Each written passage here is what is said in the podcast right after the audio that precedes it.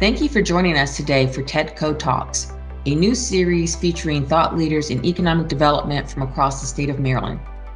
Join TEDCO CEO Troy LaMelle Stovall in thought provoking conversations with regional leaders about the future of Maryland's innovation ecosystem.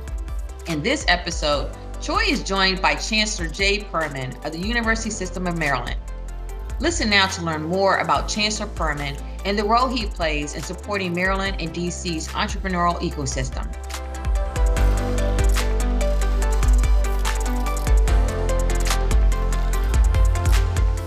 Greetings, everybody. Hope everyone had a super week. My name is Troy LaMelle Stovall. I'm the chief CEO and executive director for Maryland's TEDCO.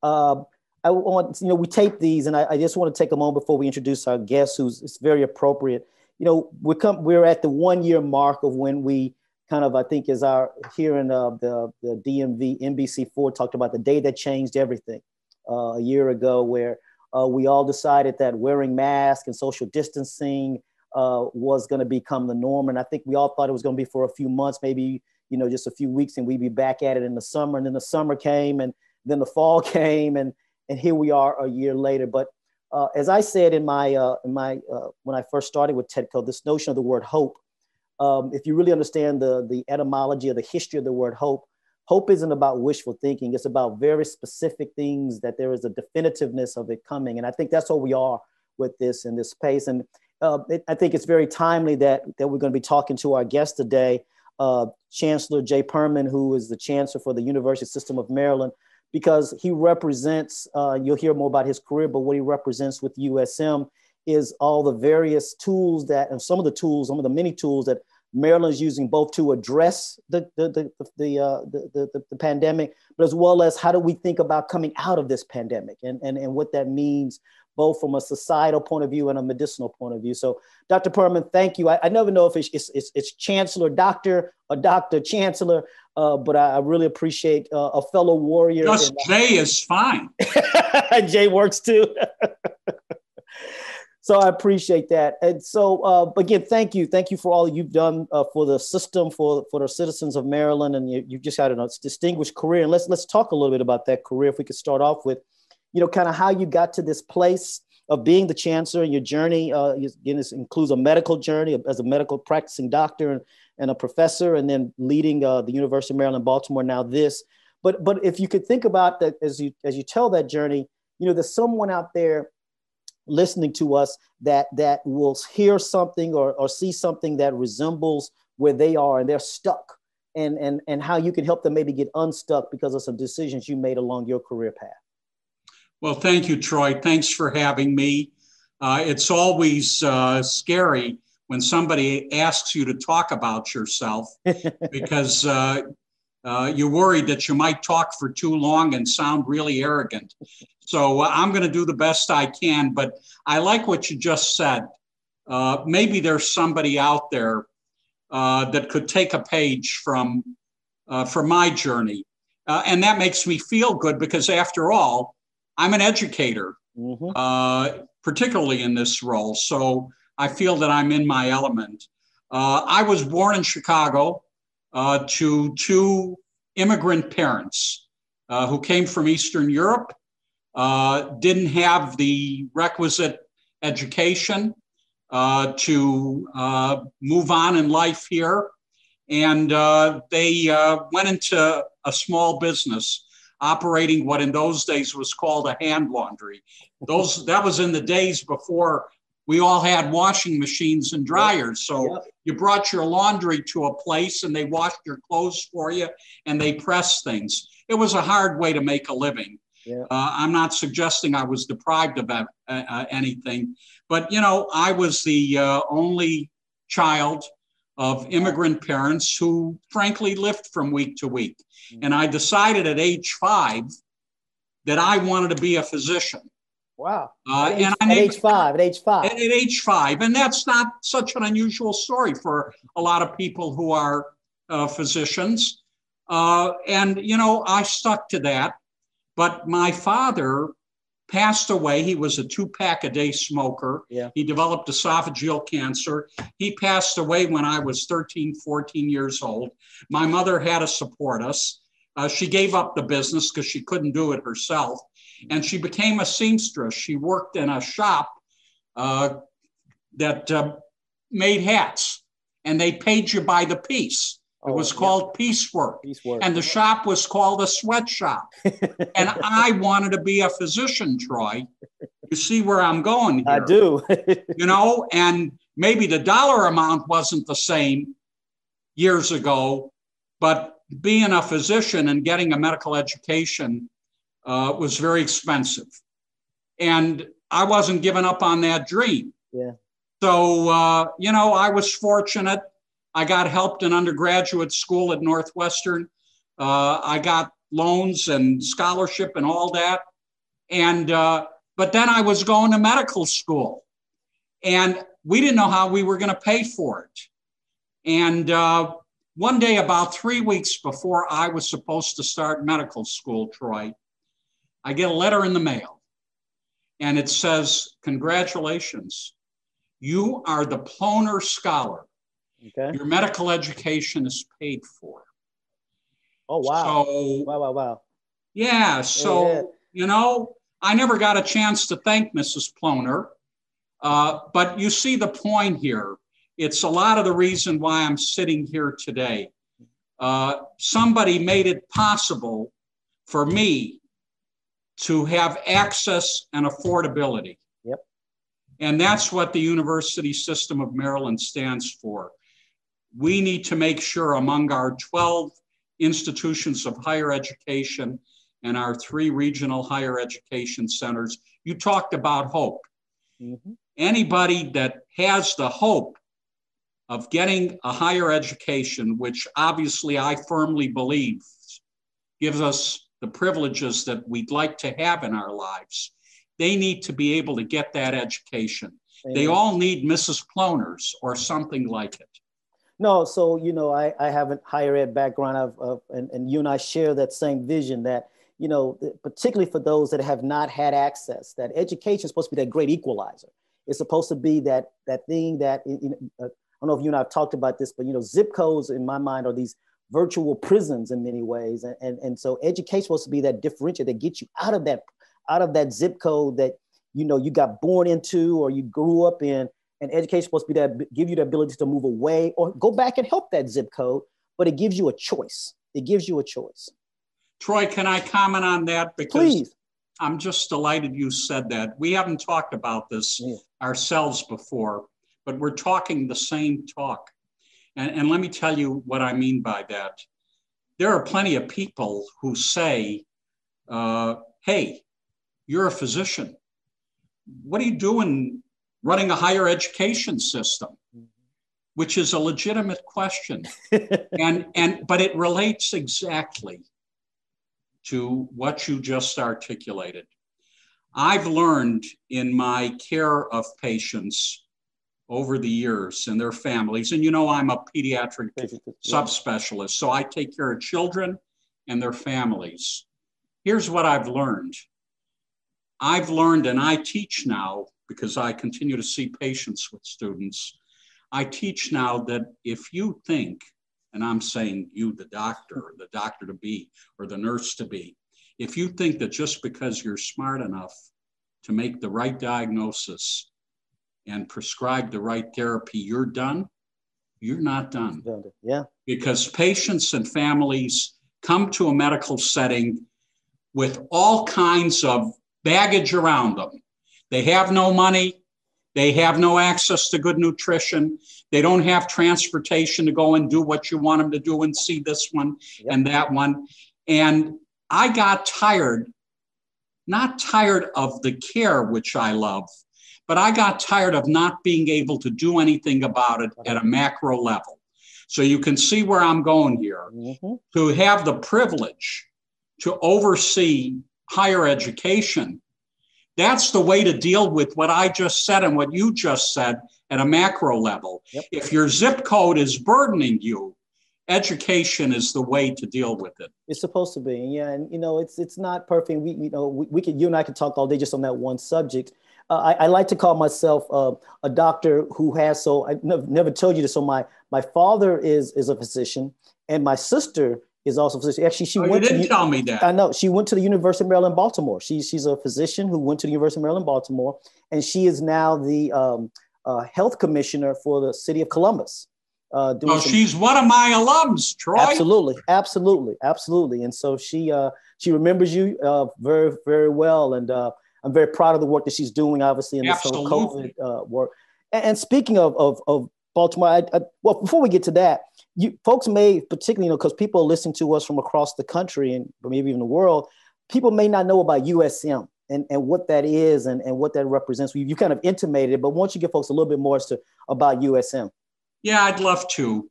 Uh, you know, starting with students, which is where it starts, uh, we serve over 170,000 students across our institutions. And I like to say, Troy, that Maryland's higher public higher education system is sort of higher ed in miniature. And, and, and let me tell you what I mean by that. Across this 12 institution system, plus three regional higher ed centers, which are placed, the latter that I mentioned, mm-hmm. are placed in Montgomery County and in Southern Maryland and in Western Maryland. Again, to make it easier for people that can't go far from home to get education. We've got everything that's in higher education. We've got powerhouse research institutions yep. like College Park, University of Maryland, Baltimore, and University of Maryland, Baltimore County. We've got great regional comprehensive universities like Towson, University of Maryland, Eastern Shore, uh, Salisbury University, Frostburg University. We've got HBCUs, never more important than they are now. Bowie, Coppin, again, UMES. And we've got a center for environmental science. Again, totally appropriate. And then finally, sort of the piece de resistance, particularly in this time, our University of Maryland Global Campus, which is the major public online university in the country. Yes. So no, we got you, everything. You got everything. Yeah. What, what, what we, we, we can customize. And, and, and, and be able to give those students the time when they need it, as they need it, particularly with UMGC, when they need it, as they need it, as they don't have to come to a physical campus, which is, uh, you know, I've talked about that. That's a model that more and more is going to be the case as you serve, more adult learners. How do you get to them at a place for them as opposed to them having to come to a place? Yeah, again, never more important. You know, we're going to always have maybe the people that are like you and me who got done with high school and, you know, you go on to college, you know, the first time uh, college student but then, uh, especially in these times where people need to reskill or upskill, or they've lost their job. There you go. They, they can't come to a residential campus. They've got to have our offerings with distant education. Mm-hmm. And all of our institutions are offering that. And in fact, UMGC, in addition to offering it primarily itself, is also working with its sister institutions yeah. in the system to burnish our ability to provide remote education. That's awesome. That is awesome. Like we could talk forever. You, I mean, as you, as folks may not know, uh, I'm, I'm uh, just coming out of higher ed. I've been at several HBCUs. I love what uh, Dr. Perman is talking about, and, and it's just a hard.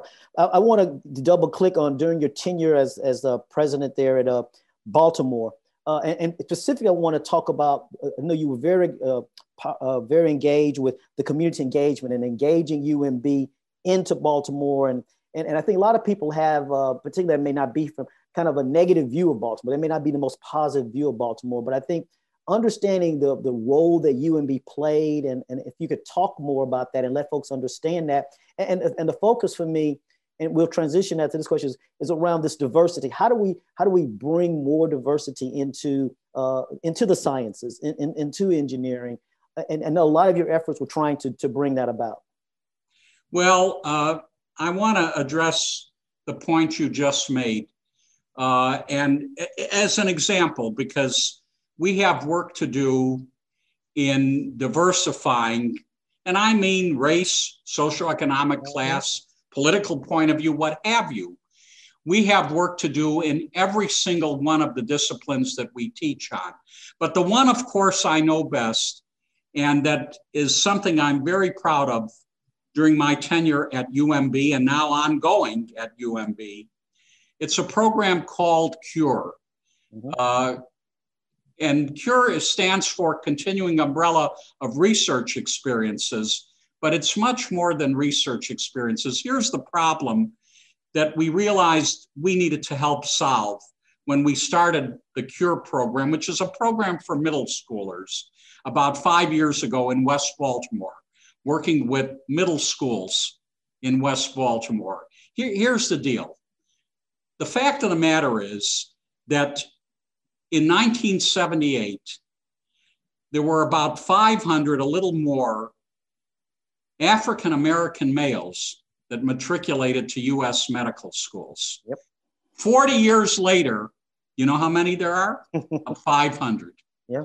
Despite the fact that there has been effort to try to deal with it, despite the fact that the African American population has more than doubled over those years. And the fact of the matter is, this is not just a matter of fairness and social justice, as important as those are. This is a very important issue yep. because the data show that the outcome of a medical encounter, the oh, outcome yep. of a disease, yep. is very dependent on who it is that's serving the patient. Right. And patients do much better when they are cared for by somebody that looks like them, that has their life experience, their culture. That's the way it is. So it is so incredibly important to make these professions look like America. Exactly. Because after all, the bottom line is the outcome. And we're not getting the outcomes we need. So yeah. Go ahead. No, no, no. I, I look. I'm an engineer, uh, computer scientist. Same thing. With a, same. Group, everything uh, I just said. Same thing. Group called the National Society of Black Engineers, and I and I the and I was at University of District Columbia. The president asked me to go at this one meeting with all the other HBCUs that have, you know, uh, engineering programs. We were looking at the data. And I'm sitting there thinking, I've been doing this for 30 years trying to get more blacks. And I look at the numbers, Jay, and the numbers have gotten worse, not yeah. better. They've gotten worse. And black, I, black engineers, rare species, right? Absolutely. I mean, I literally walked out the room. I, I went out the room crying. I just, because I, just like, I've wasted 30 years of my life, you know, and the numbers have now gotten worse. And had several friends that walked, that walked to talk me off the cliff. But but the point is that there there is a systemic problem here, and and and it needs to be addressed at a systemic level. A, but B, your your bride and my sister tells me the same thing is you can get better outcomes when you have individuals who look like the patient. That's the fact. That's the fact. An African American male who's at higher risk in a variety of ways for the outcome of a prostatic cancer, which is so common, is going to do much better with an African American physician than with a white physician. And again, that's what we're after. Uh, a Latino woman with breast cancer, same thing. So we have to deal with this. And what I said before, just to finish the cure mm-hmm. story, is that there have been efforts, but most of those efforts, Troy, start with trying to find promising young people at the end of high school or the beginning of college. And our hypothesis was you'll find them, but you won't find as many as you need yeah. because it's too late. It's too late. It's too, too many late. kids. That's why we've started our program in middle school and we grab these kids, we expose them to science, we expose them to healthcare careers. Uh, we try to get as many of our African American and Latino faculty to participate because you know that saying you can't be what you can't, can't see. see. So we try we try to work on that, and we hold on to these kids for dear life. Now, the first cohort is in the latter years of high school. I hope I'll still be around. Maybe I'll be in a rocking chair to see a couple of them walk across a medical school graduation stage. But you got to start somewhere, and you got to start young. I love and it. I think that's the same thing for engineers. Uh, I mentioned environmental science. This my president there. He starts telling me the story. He says, "Jay, you know we haven't changed the dearth of diverse students and practitioners and, envi- and scientists in 40 years. It's the same story, Troy. Yeah. Exactly the same story. Yeah, and it's frustrating. But also, you know, as, as my friends told me, you can't stop trying. You have to keep trying because at some point the needle will turn. But if we give up, then that's that's that's the bad. That'll be the bad thing. And so the bad thing isn't that there hasn't changed. The bad thing will be if we give up, and we got to keep trying. Yep. So, so switching just a little bit. So, folks may be sitting here, looking, maybe enjoying this conversation, but I, am sure they're like, what the heck does TEDCO technology, venture capital, early stage have to do with USM? and so let me allow my uh, audience to hear that link and, and, let you contribute to it as well. So we have a number of connections. Uh, and, and I think at the heart of it is, as, and, and as a chancellor already said, there's a ton of, of, of, of talent that are at our institutions on the research side and, and our, and our, and our uh, comprehensive and, and our goal at TEDCO is to work with them to turn those great ideas, whether they come from a lab or from somebody's mind or from somebody's garage, turn those into investable things that somebody else wants to invest in.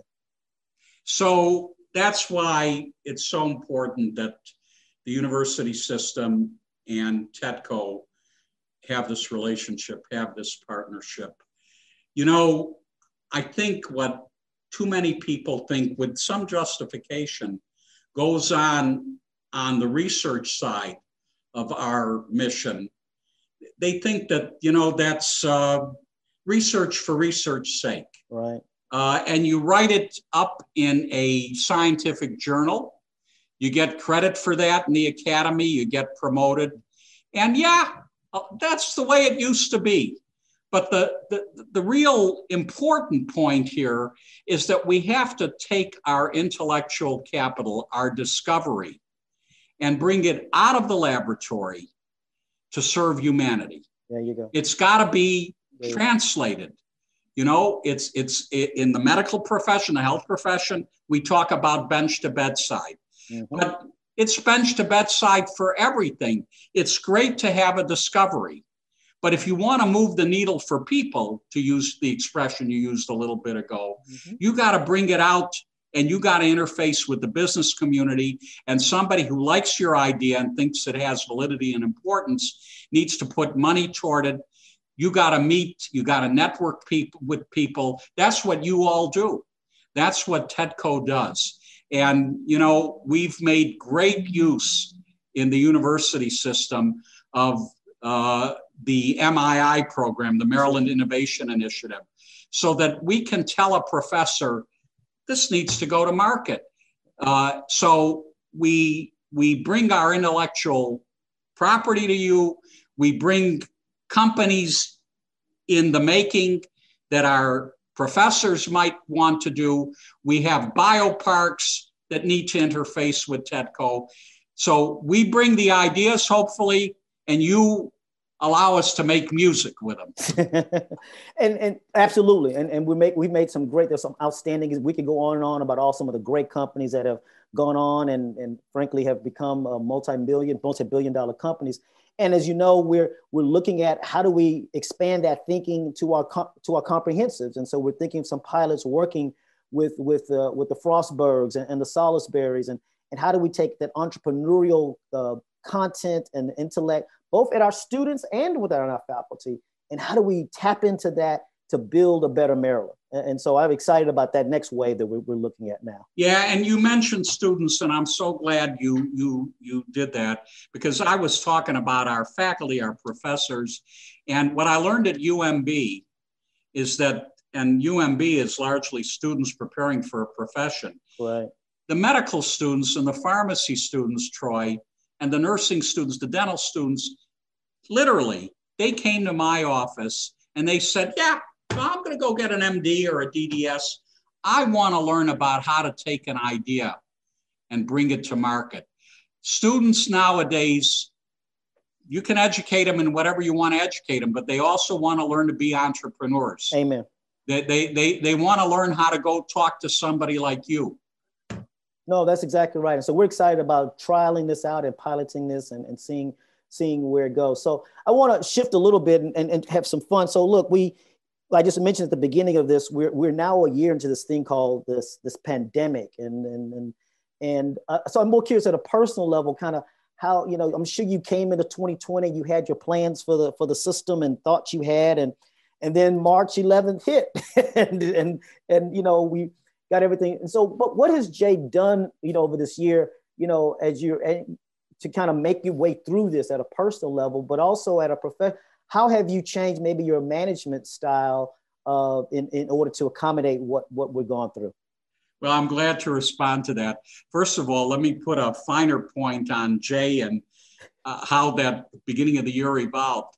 I started this job on January 1st, 2020. That's right. You know, there was no COVID. Uh, and, and it, you know, it, it's fascinating. And this is not a complaint by any means. It, it's fascinating how people manipulate history a little bit. So nowadays, everybody tells my wonderful bosses, and they are wonderful, the Board of Regents of the University of Maryland, they say to them, God, you were so brilliant to hire a physician, you know, which of course was dumb luck. Uh, and and and uh, you know, to the extent that I've helped because I can understand the language, I hope I have helped. But here's the good news. You know, we have this wonderful university system of Maryland, mm-hmm. which I talked about. But the fact of the matter is, the institutions are diverse in their mission, they're diverse in their geography, they serve different audiences. Yep. And higher education institutions have a sense of independence, and they should. and the accrediting bodies need that. So, you know what I'm getting at. I wish it hadn't been because of a deadly virus that has decimated us. But it's probably not even appropriate to talk about silver linings, but you know what I mean. Yeah. You know what this pandemic has done? It has allowed me in my role to bring us together like never before. You know, uh, you, you, know that kindergarten book uh, uh, of 30 years ago, you know, everything I ever needed to know, I learned in kindergarten by Robert Fulghum. Yeah. The major principle in that book is, and I'm quoting, uh, when you go out into the world, it's best to hold hands and stick together. Amen and and and that's what happened out of this. So the system is functioning for the benefit of marylanders i believe more as a system than it's ever functioned before. So we leverage each other. You know we've responded to covid itself in terms of uh, developing vaccine mm-hmm. uh, developing technology that helps us manage through the pandemic like doors that open automatically, etc.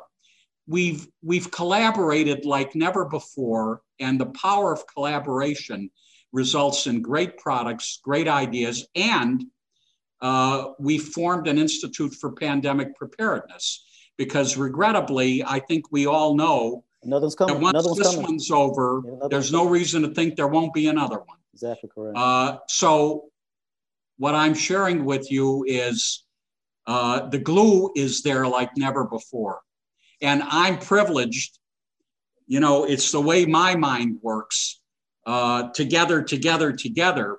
So this has been a, a, a wonderful opportunity for me.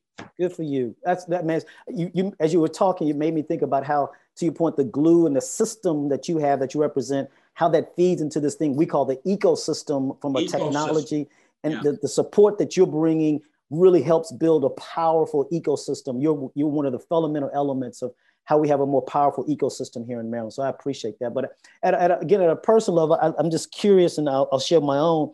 You know, I don't know if you got all these, I, I, got more streaming services than I, than I care to, to, to, to acknowledge. And my, my, my wallet knows it.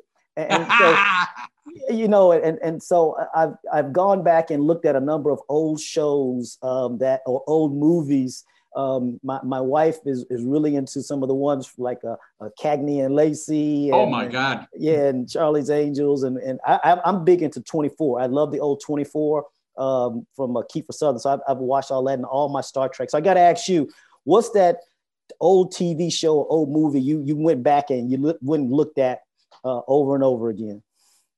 Wow. This is going to sound very corny and it's I want to hear it Yeah, but you you you want me to sound corny. yeah. So so uh, you know, and it, will show my age. There was a uh, a wonderful movie and it was 1955 and okay. I think it was the Academy Award winner for Best Movie. It was a movie called Marty.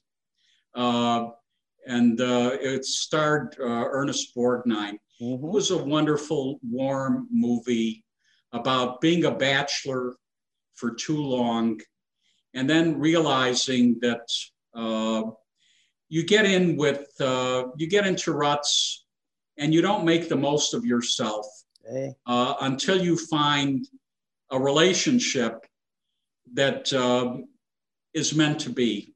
Uh, it, uh, I, like I said, it's corny. Uh, it, uh, it, won a lot of awards because it was so warm and all about love. And uh, I don't even know why I glommed onto it because you know I was a little kid at the time. I've never forgotten that movie, that, and I still happens. watch it. There you go. But that's what happens. Those things stay in our head, and and and, and it resonates with us. So I, I, have to comment. So I look behind you there, and you I see all those wonderful pictures. I'm assuming that's of your family and and the like. Have you had a chance to be able to be with them during during this time? Well, uh, you're touching on something that we've all suffered, uh, mm-hmm. haven't we? Uh, the answers for the most part no. Mm-hmm. Uh, I have uh, I have four children, uh, most of whom are in healthcare.